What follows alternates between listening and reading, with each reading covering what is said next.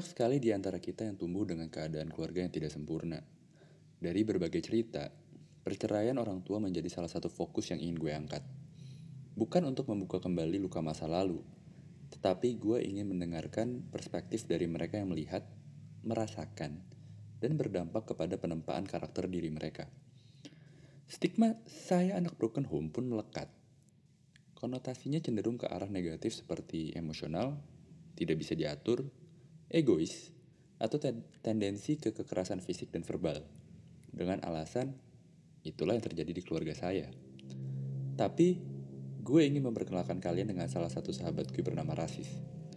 Gue baru mengetahui tentang cerita keluarganya ketika gue kuliah, dan belum mendapatkan cerita selengkap ini ketika ia bersedia menjadi tamu di podcast ini.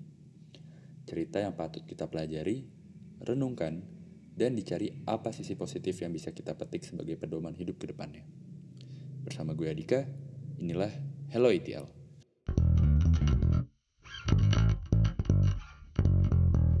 Ya, nama saya Rasis Maulana Setiawan. Panggilan? Panggilannya Rasis. Oh. Ya, mungkin yang dengar ke depannya nanti akan bingung kenapa nama gua Rasis. Ya, sih another another story lah. Lu sering dikatakan rasisme ya? Iya udah, udah, udah. Ah, sudahlah, sudah tidak sudah tidak ada baper-bapernya lagi udah. Itu dari kayak dari zaman zaman SD gak sih? Parah. Enggak, enggak, belum, belum. SD mah belum terkenal, Bro. Oh iya belum sih. SD mah belum terkenal, SD mah belum terkenal dan belum ya santai lah itu masih santai dan justru sekarang-sekarang ini the best lah nama gue. gue kerja sekarang di salah satu perusahaan apa ya perusahaan fintech e-wallet lah ya eh, di Indonesia. Baru masuk juga tahun ini terus dengan adanya corona ini lumayan ya. Minggu ini sudah WFH kerjanya. Udah berapa hari lo WFH? empat hari berarti ya sekarang ya? Udah Udah udah dari. Senin. dari Senin Selasa gue masih masuk. Berarti Rabu Kamis Jumat tiga hari.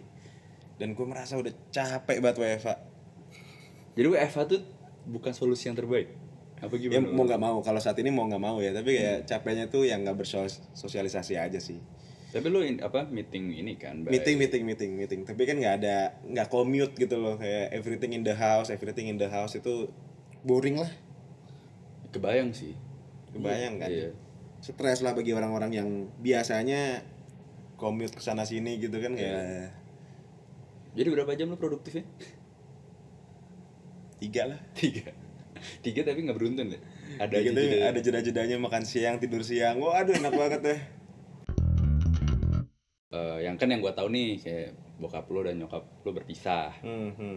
bener Ter- Terus bokap lo nikah lagi. betul Sekarang bokap lo balik lagi. hmm. Itu apa? Dari kapan? Terus bagaimana lo eh, menjalaninya? Hmm. ya disclaimer nih gue cukup yakin semua keluarga punya cerita masing-masing ya. Jadi kayak gue nggak merasa gue paling sedih tapi gue merasa gue juga nggak merasa gue paling bahagia juga sih. Jadi kayak everything is uh, uh, uh, inilah ya apa everything is uh, relatif lah ya kalau di masalah keluarga lah ya. Nah, Maksudnya nggak nggak semua. Dan apa ini mulainya ya? Kayaknya itu SMP kali ya. oh di SMP. Ketika gue masuk SMP kali ya, gue merasakan eh nggak nggak SD sebenarnya tuh udah ketika gue SD Hmm? gue tuh udah merasakan there is something wrong lah with uh, my father and my mother lah Hmm. tentang hubungannya tentang komunikasi mereka lah. Itu gue sadar kelas 5 kelas 6 kali ya. Itu kelas 5 kelas 6 tuh udah mulai uh, komunikasinya berkurang walaupun tinggal serumah. Hmm. Terus eh komunikasinya berkurang berkurang sampai SMP kelas 1 kelas 2 itu udah lumayan eh, SMP lah itu menurut gua merasa momen-momen yang eh, sangat sedep lah ya bisa dibilang karena di situ ibaratnya kapal keluarga gue tuh bergoncangnya luar biasa gitu. Dan lo melihat dengan mata lo sendiri. Hmm, ya, ya, gue melihat melihat uh, berbagai pertengkaran uh, di dengan mata kepala gue sendiri. Keras, tapi uh, satu di- kalau kita lihat dari ambil sisi positifnya dari semua pertengkaran itu, uh, bokap sama nyokap itu nggak pernah eh, main fisik. Jadi hanya verbal. jadi hanya verbal. Verbalnya pun eh, kata-katanya tuh masih eh, nggak terlalu kata-kata preman lah nggak nggak terlalu kata-kata jalanan yang dipakai gitu Oke. ada ada beberapa tapi eh, kalau kita comes to realization yang kita lewati sekarang yang umur 25 ang- kata-kata ini tuh sebenarnya masih soft gitu Buat eh, buat sekitar. buat kita ya Ah. buat kita yang sudah melewati ini ya Ah. dengan kata-kata dari bokap nyokap tuh yang ya bokap nyokap gue itu kan dibilang bisa bisa dibilang tuh gaul banget ya maksudnya Mm. anak gaul Jakarta, Jakarta. banget deh ya dan kata-kata yang digunakan tuh even bukan anjing bukan kayak yang ya you name it you name it kayaknya nggak di nggak disebut sih. Apa, tapi tapi ap- apa tuh satu kata yang tapi familiar nggak sih buat kita? Kata itu? Eh, nggak kita gunakan sih dalam pergaulan eh, nggak kita gunakan dalam pergaulan tapi kayak eh, itu sebenarnya kata bahasa Indonesia yang baik dan benar. Tapi Ah. memang eh, keras aja seperti kayak brengsek Oh. Ya, itu kan itu kan kata kata yang itu kan kata benar kan Iya, kata baik dan benar benar. kan Iya. gitu kan valid lah valid tapi kan KBBI itu. mm, KBBI itu ada gitu nah kata pemilihan kata-kata itu yang menurut gue juga lumayan bagus ya Hmm. dan gue pernah nih dalam satu situasi yang gue inget vivid banget di memori gue tuh kayak eh, waktu itu kakak gue tuh nggak ada di rumah ya jadi cuma adik gue sama uh, gue doang. Nyokap sama bokap tuh berantem. Dan adik gue tuh ada belum belum tidur lah gitu. Di situ malam ini? Malam-malam banget tuh. Jam berapa? Jam setengah satu pagi kali ya. Buset terus? Mhm. terus hmm, ya gue nggak tahu lah ya eh, apa yang diributin waktu itu. Tapi eh, adek gue ya adek gue itu bedanya tujuh tahun sama gue gue waktu itu SMP kelas 2 dia eh, kelas berapa ya? satu SD berarti ya?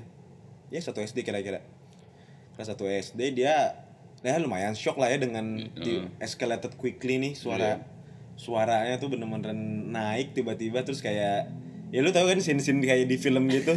Scene-scene di film gitu kalau ka- ketika kakak nutup kuping adiknya gitu ya biar biar denger nggak denger suara yang harusnya tidak perlu didengar saat Iya. itu ya kayak gitu. Gue mengalami kayak gitu sambil adik gue nangis gitu kan kayak ya gue sih nggak nangis ya. Entah kenapa gue juga gue gue heran tuh di situ gue nggak nangis tuh. Gue cuma nutup eh, nutup kuping adik gue aja sih untuk nggak denger itu ya itu salah satu yang paling vivid lah dan Hmm? eh, ya beberapa kali berantem lagi tapi yang paling vivid itu doang akhirnya eh, kelas 1 SM eh kelas 3 SMP nyokap sama bokap akhirnya memilih misal lah secara resmi secara Pengadilan? pengadilan Oh. pengadilan ke, ke tiga raksa itu kan Hmm. Nah dari situ bokap memilih cabut dari rumah. Eh, Rumah dibuat eh rumah ini akhirnya tinggalin sama kita bertiga dan nyokap. Hmm. Kakak gue di situ eh, cukup cukup mengambil alih apa ya eh, tongkat pemimpin keluarga lah ya kalau bisa dibilang. ya oke Nah terus at that time situasinya itu eh, bokap tuh pindah dulu dia ngekos, habis itu eh, dia memilih untuk menikah lagi Hmm? Tujuh enam bulan setelah eh, file eh, file Perceraian. cerai cerai itu resmi gitu jadi kayak ada jedanya dari dari ya ini menurut gue udah udah paling bener sih Hmm. Eh, I mean kayaknya banyak kasus di luar sana yang kayak eh, filing belum filing keluar. filing dulu- iya tuh sebenarnya tuh udah nunggu banget nih nah Iya. itu tuh eh, bokap gue tuh nggak nggak sampai ke situ lah bokap gue masih kayak bisa dibilang masih ada etikanya lah untuk kayak gini-gini. Hmm. ya udah dia nikah lagi kan dan sorry ketika bokap lo nikah lagi apakah bokap lo memberitahukan secara langsung ke lo anak-anaknya?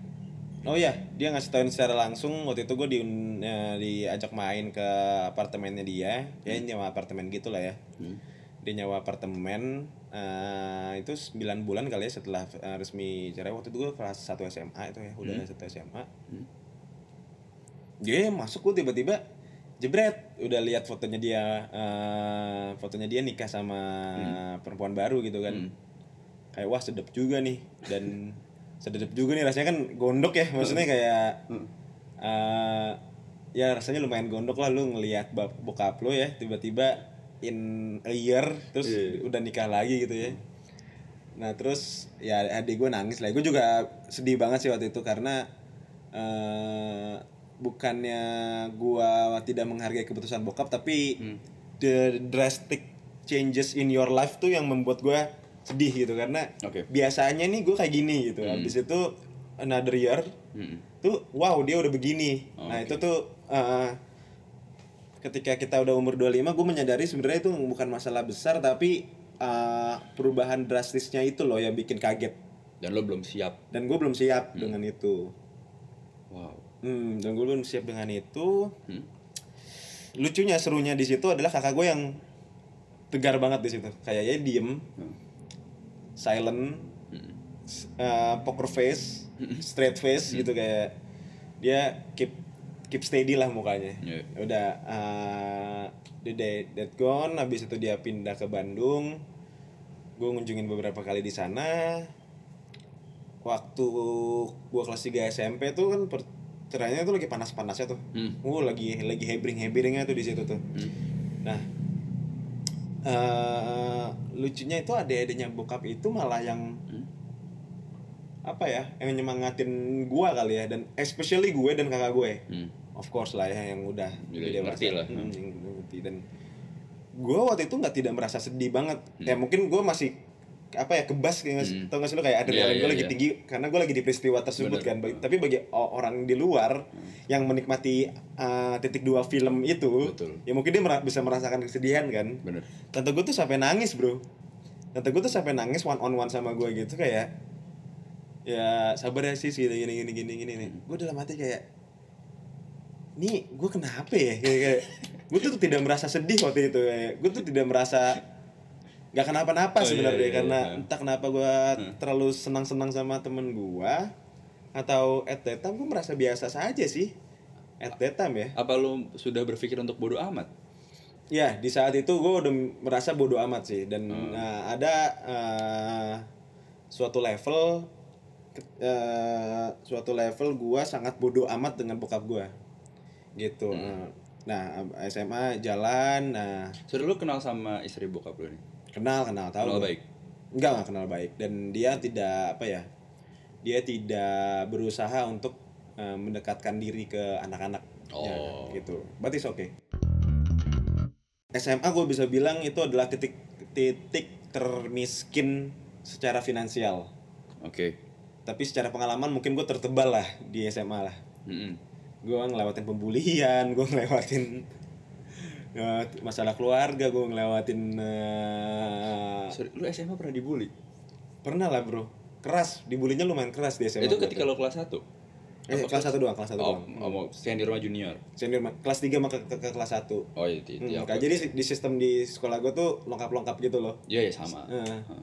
dan ya gue bisa dibilang di situ SMA gue paling miskin secara finansial tapi gue paling tebel lah secara pengalaman Hmm. Eh, di situ gue sangat merasakan kemerosotan ekonomi ya Hmm. Eh, bokap juga bisa dibilang ya karirnya agak menurun juga at that time ya mungkin eh, hubungan keluarganya juga mempengaruhi karirnya dia juga kali ya kayaknya ya Sorry, nyokap lo kerja apa?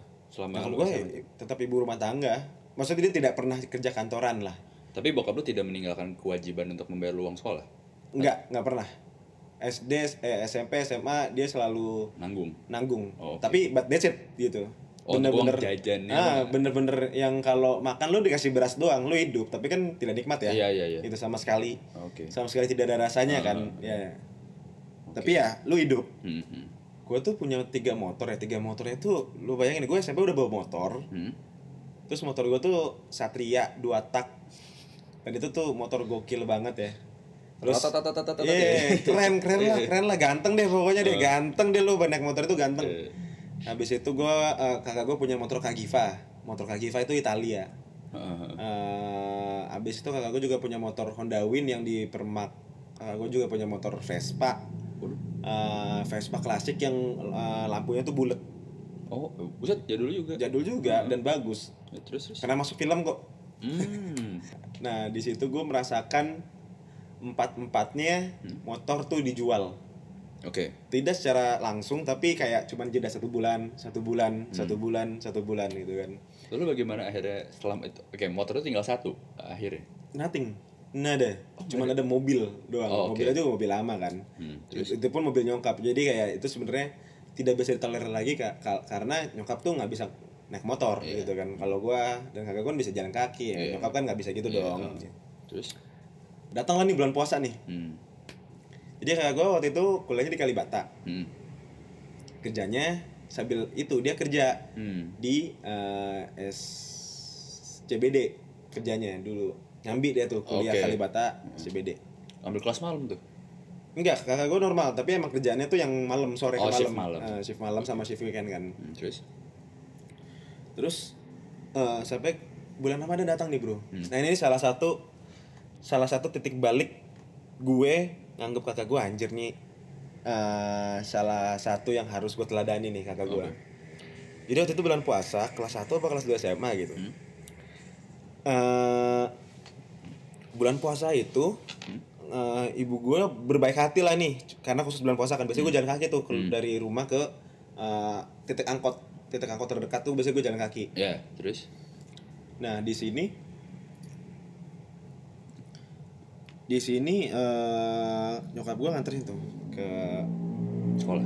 nggak ke titik angkot terdekat Oke. gitu kan nah di perjalanan itu eh, kakak gue nyusul Oke. kakak gue nyusul di perjalanan itu pakai apa cuy pakai sepeda Oke, wow. Terus? di bulan puasa Ya. terus kayak eh, di bulan puasa dia harus dari Rempoa eh, Ciputat deket UNC itu rumah gue. Dia harus ke Kalibata. Naik sepeda. naik sepeda cuy. Bulan puasa. Kalibata dia kuliah untuk habis itu malamnya kerja di eh SCBD habis itu dia balik. So, sepedahan. sepedahan cuy. Either ya setahu gue sih dia eh, cukup telaten ya untuk puasa ya sangat telaten Iya, buat iya, puasa oke, oke. tapi at that time gue nggak tahu Dia dia ya intinya dia ngakunya dia puasa lah ya Iya, iya. let's say itu tapi itu bukan inti yang gue maksud sih kayak di situ Hmm. kayak anjir kakak gue tuh ngejual empat motor hobinya dia Hmm. untuk nge-backup nge finansial inilah Iya, terus? karena bisa dibilang waktu itu nyok eh, bokap tuh hampir nggak ngasih lah untuk eh, sebulan bulanan bulanan itu hampir nggak ngasih at that time ya mungkin karena dia habis itu waktu itu lagi sibuk buat keluarga barunya Iya, juga iya, ya nah, terus? which I can understand lah Iya. Hmm. untuk sisi point of view itu tapi sisi yang lainnya kayak wah gila nih kakak gue eh, terkuras sekali Hmm. dengan dia harus jual semuanya harus kerja sana sini gitu kan Hmm. Terus? Nah di situ gue cukup merasa, nah di situ gue mulai merasa sedih sih karena Hmm. eh di situ gue kayak ngerasain kita harus melewati ini gitu. Oke. Jadi bisa dibilang gue tuh tidak terlalu sedih dengan perceraian tersebut, tapi gue sangat amat sedih impact yang didapat oleh orang-orang yang sekitar itu. Ring, ring Hmm, satu dari pe- eh, perceraian, itu, perceraian. Hmm. which is itu kakak gue, gue dan dari gue. Tentunya adik gue tumbuh dengan kehilangan sosok bokap lah ya. Nah. Physical physical bokap kan moralus kan penting ya. Kan, iya. Konsistensi kehadiran orang tua tuh menurut gue cukup penting ya. Betul. Itu gimana nekel? Nah, nekelnya akhirnya eh, alhamdulillahnya gua dan kakak gua itu adalah orang yang cukup sadar dengan posisi masing-masing. Hmm. Akhirnya gue bisa merasa kalau gua dan kakak gua itu menekel tugas itu. Tugas bokap, Hmm. tugas bokap yang eh, eh, hilang selama physically bokap tuh hilang selama tujuh tahun lah ya. Tujuh No, tahun. hampir 8 tahun hampir 8 tahun secara fisikal ya fisikal nih ya kontak-kontakan ketemu 4 bulan 5 bulan sekali ya tapi kan Nggak, dia nggak ada setiap ya hari. nggak presence kan Bener, bener, bener. Menurut gua yang membuat hati tenang tuh sebenarnya kan konsistensi kan Iya. di masalah apa pun di masalah apa pun pokoknya konsistensi itu membuat hati tenang lah setidaknya itu gue bisa nekel itu apa ya gue juga kakak gue dan gue didik adik gue tuh cukup keras gue bisa bilang karena ya ya kita melewati inilah ya kita kayak ibaratnya titik dua nampar dia lah kalau Iya. uh, ya this is the life keadaannya kayak gini Hmm. ya ada beberapa hal yang nggak bisa dirubah. Masa lalu nggak bisa dirubah. Hmm. tapi masa eh, masa depan masih bisa di- dibentuk. Nah itu gue selalu eh, dengan cara gue untuk ngebangun persepsi itu ke eh, adik gue. Mm-mm. kakak gue pun juga nur nurtur itulah ke gue. Kalau ya udah masa lalu ya masa lalu masa depan masih bisa, bisa kita rubah. Bener gitu. Ada satu titik yang eh, gua sangat ignorant sekali sama bokap sangat bodoh amat dan di situ titik termarah gua sama bokap. Oke. Waktu itu gue lulus SMA gue salah satu yang ya sekolah gue cukup sekolah lumayan pintar dan gue eh, salah satu siswa yang oke lah m- eh, menengah ke atas lah kalau masalah ranking mah gitu. Oke. nggak nggak ada di eh, median average tuh nggak ada gue Iya. gue adanya di satu per tiga yang terpintar lah. Hmm, terus? Gue punya pilihan beberapa PTN Hmm. Eh, Indian of the test gue punya tiga alternatif eh, kuliah. Yang tiga tiganya itu PTN dan unggulan? Eh, unggulan di Jakarta. Oke. Ya unggulan di Jakarta ya. Karena waktu itu eh, objektif gue gue nggak mau cari di, di luar Jakarta. Gue mau gue kuliah sambil kerja. Hmm. gue nggak mau nambah kos gue nggak Iya, nambah iya. PP bla bla bla bla gitu kan. Hmm. terus? Akhirnya gue memilih nih eh, jurusan ini nih. Oke FYI guys ini PTN sem- satu semesternya itu Hmm? cuma dua juta empat ratus. dua juta tiga ratus empat puluh ribu. PTN apa? Satu semester. PTN ya? Iya. Jakarta. Lo nggak itu tadinya mau ambil jurusan apa? Nah ini eh, jurusan yang gue ambil ini yang akhirnya gue ambil yang sekarang ini kan gue di UIN kan? Iya ada di UIN kan? Ekonomi Jakarta. Nah itu. Oh itu? SPP nya uang semester itu dua juta tiga ratus empat puluh ribu bro oke terus yang membuat lo marah dengan Nah, dua juta tiga ratus empat puluh ribu eh, uang semester pertama plus uang jaket apa uang uang jaket Oh. uang ngater uang gedung dan lain-lainnya itu lima ratus ribu. Jadi dua juta plus. dua juta ya dua juta sembilan ratus lima puluh. Ya oke. Dua juta sembilan ratus. Hmm, terus? Gue minta dong ke bokap it's a very small number rather than gue masuk SMA gue masuk SMP gue masuk Hmm. SD nah terus? Itu tuh SD Al Azhar aja tuh. Waktu itu dulu dulu tuh gue inget banget tuh. Itu tuh nggak nggak tiga juta kayaknya masuknya. Dulu ya beda. Itu kan berapa tahun yang lalu? Iya masuknya tuh nggak tiga juta. Bahkan tuh udah udah ya kayaknya tiga jutaan deh Eh, iya lebih. waktu itu ya. Tahun 2000 pas. Tiga ya. nah 2016 gue masuk uh, UIN Jakarta sama nih nilainya gitu kan. Iya.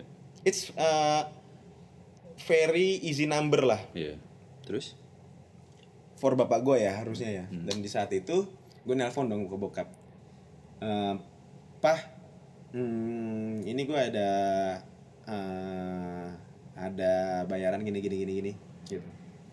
Ah biayanya 3 juta doang Hmm. gitu kan untuk semester pertama.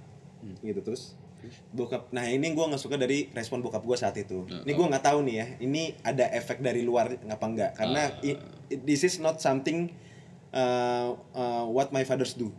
Oke. Ini tuh bukan ini tuh bukan bokap gue gitu. Kan terus terus dia bilang kayak aduh papa nggak ada uang nih untuk uh, beberapa bulan ke depan gini gini gini gini. Oh ini ini jawaban aneh nih menurut gue biasanya dia selalu nekel di, di masalah pendidikan. Oke. Uh, karena gue tahu dia akan selalu nekel di masalah pendidikan gue selalu memilih yang paling murah. Oke. Paling murah di antara semua opsi. Bener.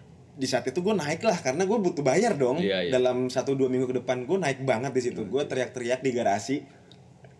Kayak eh pah ini tuh 3 juta doang. Itu 3 juta doang. Bahkan tuh di SMA tuh SMA tuh SPP-nya 400 ribu loh. Eh, terus? Gitu. SMA negeri 400 ribu 4 kali 6 2,4 juta. Sama di sini juga kayak gitu dan ini tuh S1 Eh, terus? Masa papa nggak bisa bayar? Gue sampai ya gue bisa dibilang gue paling marah seumur hidup gue gue di situ tuh. Gue paling marah da- da- dalam hidup gue tuh di situ. Terus? Terus kayak ya udah kalau ngapain aku cari sendiri. Eh, gitu kan. Terus? Agak lama dia nggak respon. Akhirnya dia kayaknya ny- bilang ke kakak gue hmm. Bilang ke kakak gue situasi gini. Akhirnya kakak gue yang menenangkan gue lah. Hmm. tapi gue di situ kayak merasa hmm, manusia ya. Hmm. eh gue merasa bokap gue di saat itu sangatlah amat bukan bokap gue oke. Ini satu sisi yang baru gue tahu ada di bokap gue oke.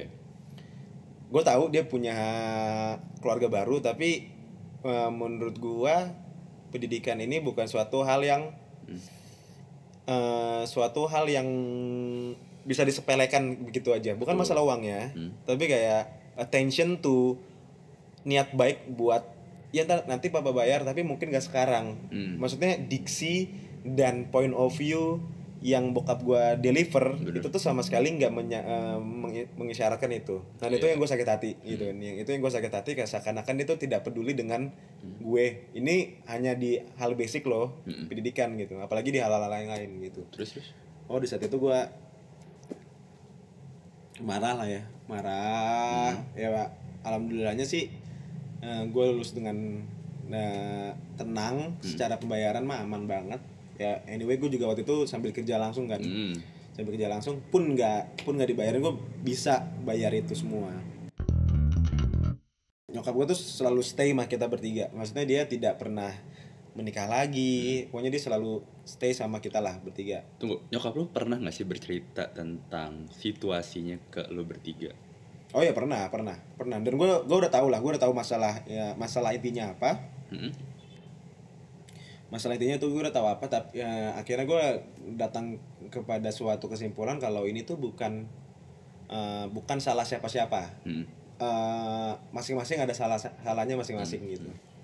Tapi ya mungkin eh, startingnya dari bokap gue gitu kan. Ya udah itu Ya, itu, ya. itu aja yang gue pahamin gitu kan. Dan 2015 nih sa- salah satu titik balik gua akhirnya tidak membenci bokap lagi. Hmm. Jadi gue main waktu itu ke rumahnya dia. Dia kan tinggal di Bandung waktu itu ya. Iya, terus Dia bangun rumah lagi di sana. Akhirnya gue ngerti kenapa dia eh, nahan-nahan banget ke keluarga ini kan. Ke keluarga inti dia nahan banget nih. Uang secara finansial kan. oh ke ke lu Ke semuanya. oh oke Itu nahan. Maksudnya kayak di, dikasih ya kayak ibaratnya buat beli beras doang gitu. Heeh. Ya karena dia bangun bangun keluarga baru dong. Oh, ya, oke. which is eh, gua bisa mengerti secara finansial. Oke lah dia harus ngebagi. terus Ya walaupun kadang-kadang sakit hati juga ya. Anjir nih tiga anaknya loh gitu. iya iya Ini tiga anak loh. Gitu. Nah terus terus terus udah dat- dateng ke Bandung, terus ya bokap tidurnya sama gua lah ya. Udah matiin lampu, agak sendu gitu kan. Terus sebelum tidur, hmm, udah mati lampu, bokap bu- buka HP. hmm. Ini emang anjing nih bokap nih kadang-kadang nih. Dia emang apa? Ya tau lah. eh, spot-spot tertentu yang bisa disentuh buat ke anaknya. Nah, Ah, terus dia buka HP, Hah? eh, masuk galeri, Ah. terus dia tuh punya foto lama-lama gitu cuy. Foto lama-lama gue waktu gue SD, Oh, adik oke. gue waktu masih Iya, pitik eh, gitu kayak semua foto itu dijembrengin sama dia di handphone di handphone. oke terus Terus di saat itu gue juga cuman simply eh simply wah aku belum punya foto itu tuh pak Ah, kirimin dong. ah. Nah kirimin dedet Dah tuh Eh, bokap udah tidur Hah? Dengan eh, dengan tenang. Udah gue tau lah ini ini orang udah tid- tidur nyenyak Ah, lah. terus? Itu gue buka HP gue liatin foto itu kan wah di situ gue baru merasakan eh, air mata yang paling the best yang gue pernah rasain sih. The best banget bro. Sambil lu di sebelah bokap kan bokap udah tidur terus lu kayak ngebelakangin bokap Hmm. gitu. Ngeliat HP dan eh, di titik itu gua nangis sekejar-kejarnya sampai gue ketiduran. Sampai gue capek karena gue nangis. Ya oke. Gitu kan? Ah. jadi gue tuh bangun tuh sembab banget mata gue udah gitu kayak. Sembab terus? banget. Ah.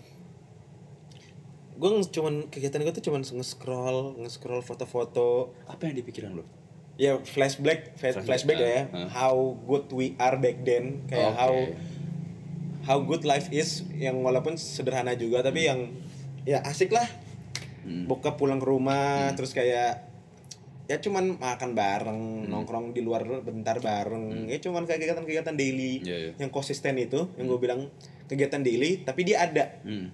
Dia ada di dekat itu habis itu cuman consistently ada gitu Hmm. itu yang membuat gue eh kangen banget sih karena ya dia scroll scroll gitu wah nangis gue udah the best lah dik itu paling Hmm. mantep lah hari besoknya gue mau pulang tuh.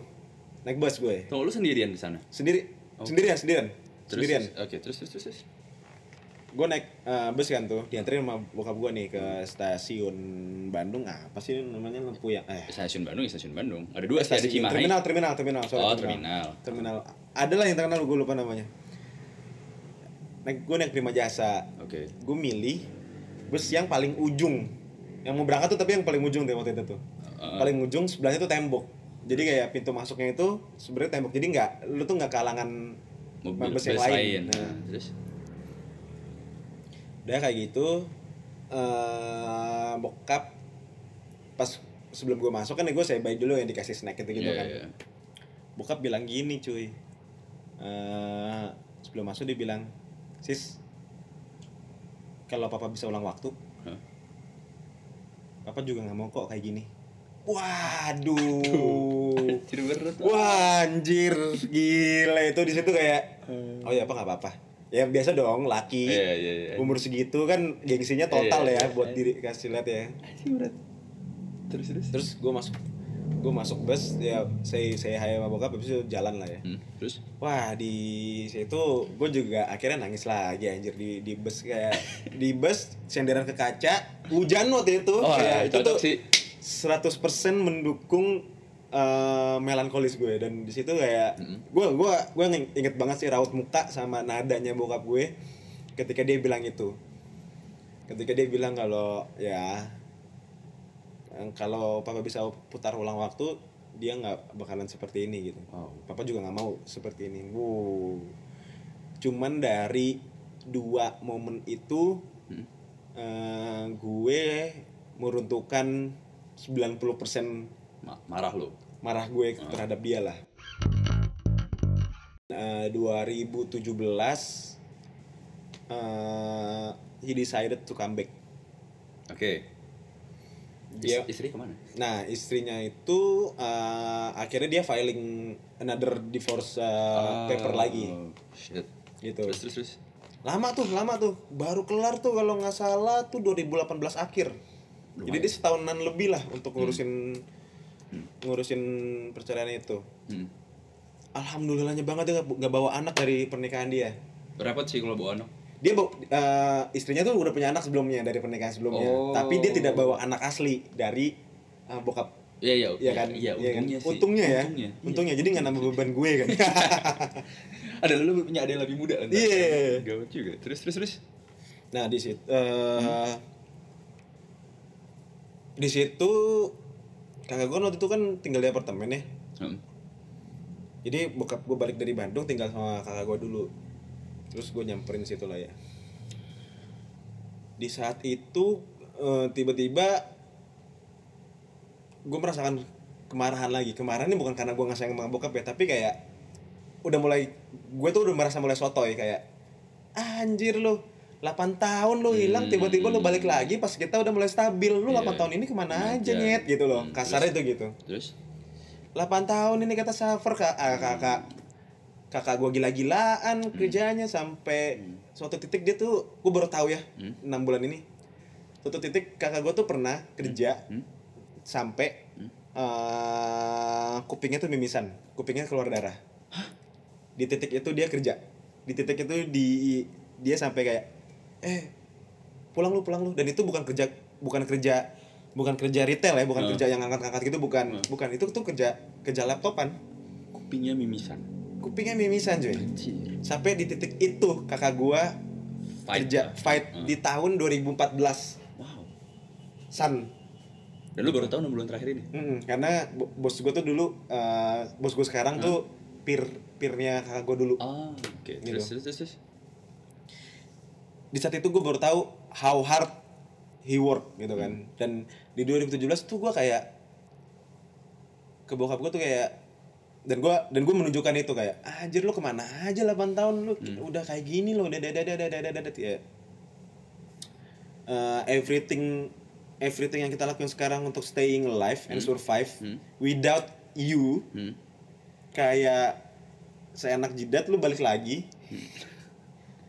Come to our life. Iya dia nggak minta uang nggak apa tapi kayak Tara. seakan-akan tara I'm back Iya. gitu kayak ya anjir kita udah stabil udah pinter udah keren Heeh. gitu kan udah udah oke lah itu ego gue ego gue berbicara banget sih di situ terus terus lu balik kayak gitu seenak jidat tanpa bilang eh, tanpa bilang permisi atau apa cuman ya, ya I'm back gitu loh kayak even not saying sorry eh sorry-nya sih kayaknya udah lewat ya. Oh. Dia, dia di mata di mata dia mungkin sorry-nya tuh 2016 15 lah. iya iya 2017 dia kayak udah balik lagi gitu. terus terus Ya gue tetap masih poker face tetap walaupun gue gondok banget dan waktu itu gue pacaran kan. Gue pacaran sama eh cewek yang eh, sudah yatim piatu dari tahun 2011.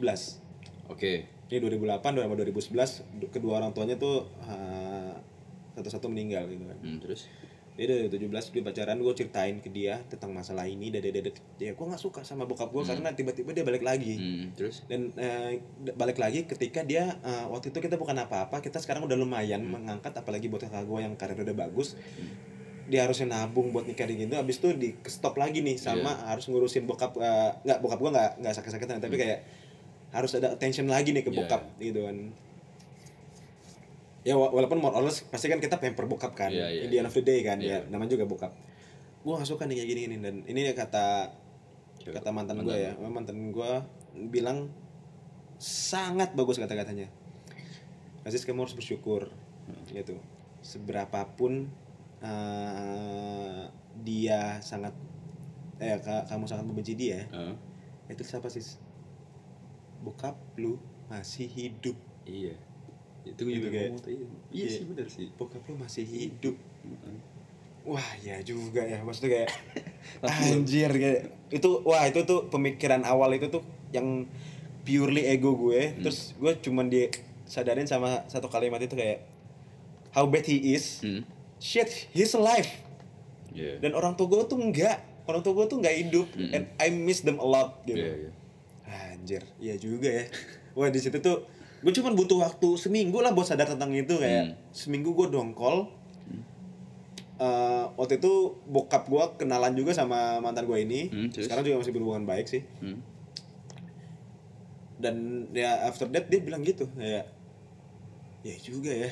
Maksudnya kayak ego anak muda umur dua mm, dua empat kayak itu kayak masih meluap-luapnya tentang karir kayak semuanya everything is goes well gitu dan gue disadarin kayak gitu ya. Di ya di titik itu gue mulai kayak memaafkan diri gue sih. Gue tidak memaafkan bokap karena tidak perlu memaafkan bokap lah. Iya. itu karena it's a pass it's his choice. Yang gue atur tuh gue sama eh, sama sekali nggak pernah dendam. Ya gue benci tapi gue nggak pernah dendam. Gitu Oke. kayak gue nggak ya bencinya benci di actionnya dia bukan ke- ben- benci bukan dendam karena sosoknya dia gitu. Hmm. akhirnya gue sampai 2017 ke sekarang gitu gue bisa bilang gue zero zero pain about everything that happened to my life sih. Justru kayak it's back to neutral again. Is back to neutral again. Eh, bokap gue juga sudah lebih enjoy dengan kehidupannya dia sekarang. Dia tidak tidak menikah lagi walaupun ya bokap gue eh, ya laki is laki lah ya gitu. Ya ya ya laki- Ya, laki is laki ya, gitu. laki is laki gue di titik ini sama sekali tidak punya eh, rasa benci dendam hmm. atau dongkol terhadap bokap gue in any way Hmm. eh, dua tahun kebelakangan gue justru menyadari kalau kalau mungkin gue tidak ah, bokap atau nyokap gue tidak bercerai waktu itu Ah, dan iya. dengan cara tersebut Hmm. mungkin gue tidak akan sebagus ini dalam menyikapi dunia gitu Hmm. secara pekerjaan secara sudut pandang secara eh, kebijakan dalam melihat semuanya. Mungkin gue tidak akan seperti ini. Dan Hmm. ya memang sih gue merasa gue sangat semuanya pasti tuh kalau lu lagi kapal lu lagi bergoyang lu pasti emang gak nikmatin gitu. Iya iya. Tapi kalau lu lihat point of view orang yang melihat kapal itu bergoyang wah itu kayak seru ya tuh kapal ya. Kayaknya Hmm. tuh meaningful juga tuh kapal gitu kalau Oh. bergoyang-goyang. Nah itu sih. Gue sampai ada di titik tidak ada sakit hati yang paling besar kecuali sakit hati eh, tentang eh, bokap dan ibu gue bercerai. Oke. There are no greater pain of that gue bisa bilang itu dan belum ada lagi yang bisa ngalahin itu. Even gue putus apa pun masalah gue how stress I am itu kayak peristiwa itu tuh kayak jadi bikin benchmark gue dalam nge-leveling sakit hati gitu loh in any way. Dan ini belum ada yang nge-touch ini nih itu justru yang alhamdulillah bikin gue kuat karena gue udah melewati yang menurut orang lain tuh wah keras juga lo ya di pekerjaan di teman-teman gitu ini cukup keras nih. Tapi belum ada yang bisa ngalahin si sakit hati gue ini nih terhadap gue menilai uh, bokap sama ibu gue bercerai waktu itu. Jadi kayak wow ini ternyata peristiwa ini tuh semacam pagar terhadap apa yang akan gue hadapi di dunia ini gitu Tapi lu pernah membayangkan gak seandainya nih, lu kan oke lu udah back to Hmm. neutral. Seandainya bokap nyokap lu tidak bercerai, apakah lu ada di titik sekarang? enggak sih Ja- lebih jadi pribadi yang eh, pribadi yang agak lembek agak kemayu agak eh, tidak berpendirian mungkin hampir tidak ada jiwa leadershipnya mungkin tidak ada jiwa eh, inisiatifnya mungkin tidak ada ji- jiwa eh, fleksibel ya Hmm. dan gue bisa dibilang gue tuh dulu sosok yang cukup kekeh terhadap pendirian. Eh sorry kekeh terhadap apa yang gue pengen lakukan. Pendirian gue tetap kekeh ya. Ya, ya, terus. tapi apa yang gue lakukan tuh biasanya nggak bisa dirubah sekarang. Dengan ada ini semua gue jadi pribadi yang lebih mawas diri lah ya bisa dibilang ya. Maksudnya kayak everything you do lu harus diem bentar scanning and then action gitu. Enggak dulu tuh gue merasa waktu zaman zaman kapal bergoyang tuh everything decision tuh kayak tak tak tak tak tak tak. Pokoknya ya gue maunya ini gue maunya ini gue maunya ini gitu. Nah sekarang tuh after gue melewati itu oke gue harus kayak gini gue harus kayak gitu gue harus kayak seperti itu. Dan ya gue jadi pribadi yang baru dan jeleknya adalah gue tahu apa yang gue harus lakukan terhadap pernikahan. Itulah yang membuat gue gak ingin nikah cepet-cepet Masih ya? masih Masih, ya. itu itu jeleknya gue itu personal itu jeleknya gue sih Masih berkelana lu ya? masih berkelana karena gue tahu nih maksudnya apa sih yang gue cari dan apa yang gue mau hindari Hmm. ketika gue sudah menikah nanti gitu Ya jadi itu pelajaran yang paling lo paling gue pegang banget sih nilai eh, semua nilai yang nilai-nilai dasar gue gue bisa dapetin dari peristiwa itu hmm. jadi kayak uh, in the end of the day gue rasa itu hikmah sih jadi kayak itu itu call me bullshit tapi gue merasa peristiwa itu jadi rezeki gue Oke. rezeki gue karena gue bisa kayak gini sekarang dengan point of view yang terbuka dan and wide gini sekarang. Sampai gue di titik di titik gini ya ketika lu on, or everyone else cerita tentang ya ini gue kayak gini nih sama hubungan gue kayak ya ini kayak gini nih gue sama pacar ini gue ini kayak gini nih. Satu sisi itu gue bilang pengen bilang ke gue ber, berkali-kali sih gue cerita-cerita ke temen gue kayak anjir gue kayak eh, eh, iri juga bro sama lu gitu Nah. lu tuh bisa lu tuh sekarang tuh lagi ngerasain sakit hati yang mantep nih gitu kayak sakit hati itu menurut gua salah satu rezeki manusia Hmm. Karena lu manusia. karena lu manusia Iya. gitu kayak ya kalau lu nangis ya nangis gitu kayak eh gua tuh pribadi yang cukup susah ngerasain sakit hati Hmm. dan ketika gua ngeliat temen gua lagi sakit hati gua tuh ju- justru agak seneng seneng karena Oh. anjir lo sakit hatinya gila gue iri banget kayak gue seneng ke arah situ kayak bukan karena gue uh, berdiri di atas sini ya Iya. penderitaan orang lain apa senang-senang di atas penderitaan orang lain tapi kayak anjir lo sakit hati anjir gue iri men. Kayak men gue iri banget sama lo karena gue punya satu moto nih kenapa gue bisa bilang sakit hati in any way itu rezeki. Cuman ada di bumi. Karena sakit hati ketika lo masuk surga lo gak bisa ngerasain lagi men Oh ya, lu udah dapat semua. lu dapat semua pasti enak-enak di surga Iya. lu lu ngerasain happy di sini ya biasa nanti lu kalau masuk surga lu ngerasainnya ber, Terus terus. berkali-kali tapi sakit hati lu cuma bisa rasain Hmm. di bumi and while you have it Hmm. enjoy it enjoy the pain kayak jangan pernah Ngeluh? Jangan pernah bohongin perasaan diri lu sendiri sih kayak kalau lu nangis nangis aja. Kalau lu ini ya udah just let it burst aja sih gitu kayak aduh jangan deh sosok tegar. Ya gue tahu kadang-kadang nggak semua orang bisa melihat gitu ya tapi kayak harus ada aktualisasi diri kalau anjir gue lagi sedih nih and then dia sedih gitu kayak. Wow. itu sih seru banget sih seru banget. Dan mm, gara-gara peristiwa itu gue jadi apa ya itu kayak jadi akar jadi kayak E sampai dengan MC kuadrat itu loh ini peristiwa yang bisa diturunin ke semua Formula. formula Oh, iya, iya. gitu semua formula dalam hidup gue ini gitu Kalau ada orang yang mungkin sebenarnya di posisi kayak lo dan dengerin podcast ini, apa pesannya buat mereka? wah ini penting sih nih menurut gue eh, cerita gue pasti akan beda sama cerita-cerita pendengar semua Hmm. Tidak eh, satu kelemahan orang Indonesia dalam mendengar cerita menurut gua adalah mereka ak- in the end of the day akan menceritakan pengalaman dia sendiri. Jadi eh, pengalaman mereka sendiri yang akhirnya sebenarnya tujuan orang yang cerita itu kan untuk didengar atau ingin dinasihatin kan bukan mendengar cerita orang lain. Atau siapa yang lagi dicurhatin tuh dia cerita balik gitu. Ya.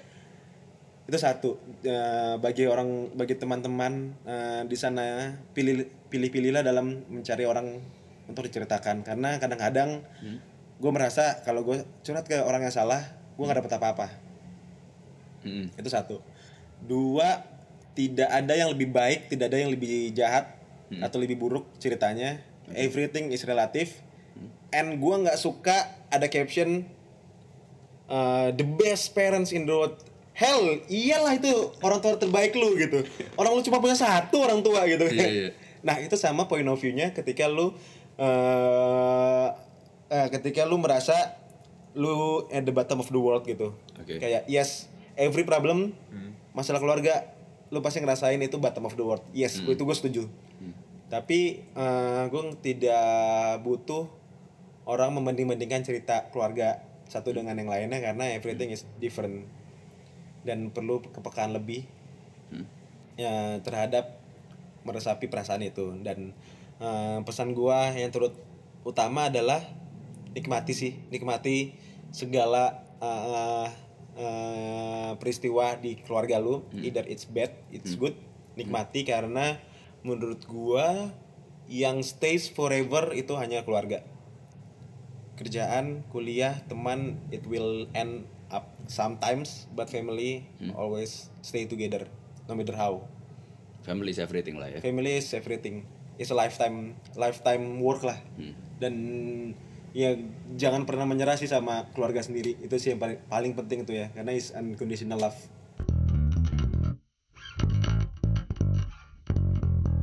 Itulah tadi cerita dari Rasis tentang bagaimana ia dengan susah payah dan penuh perjuangan melewati masa-masa sulit dan harus berjuang untuk mengalah dalam beberapa situasi. Sampai akhirnya ayahnya bisa kembali lagi ke keberadaan dirinya. Nah semoga kalian yang berada di dalam posisi yang sama bisa berada di titik seperti Rasis meskipun membutuhkan waktu yang panjang. Tidak perlu terburu-buru, cukup berjalan, tapi siapkan mental dan mencari sisi positif dari apa yang telah kalian lewati. Nah, buat kalian yang ingin bercerita, ingin berbagi kisah, berbagi rasa, boleh kalian DM di at atl underscore id atau kirim email di atlanta.novel at gmail.com. Demikian untuk episode kali ini. Selamat malam.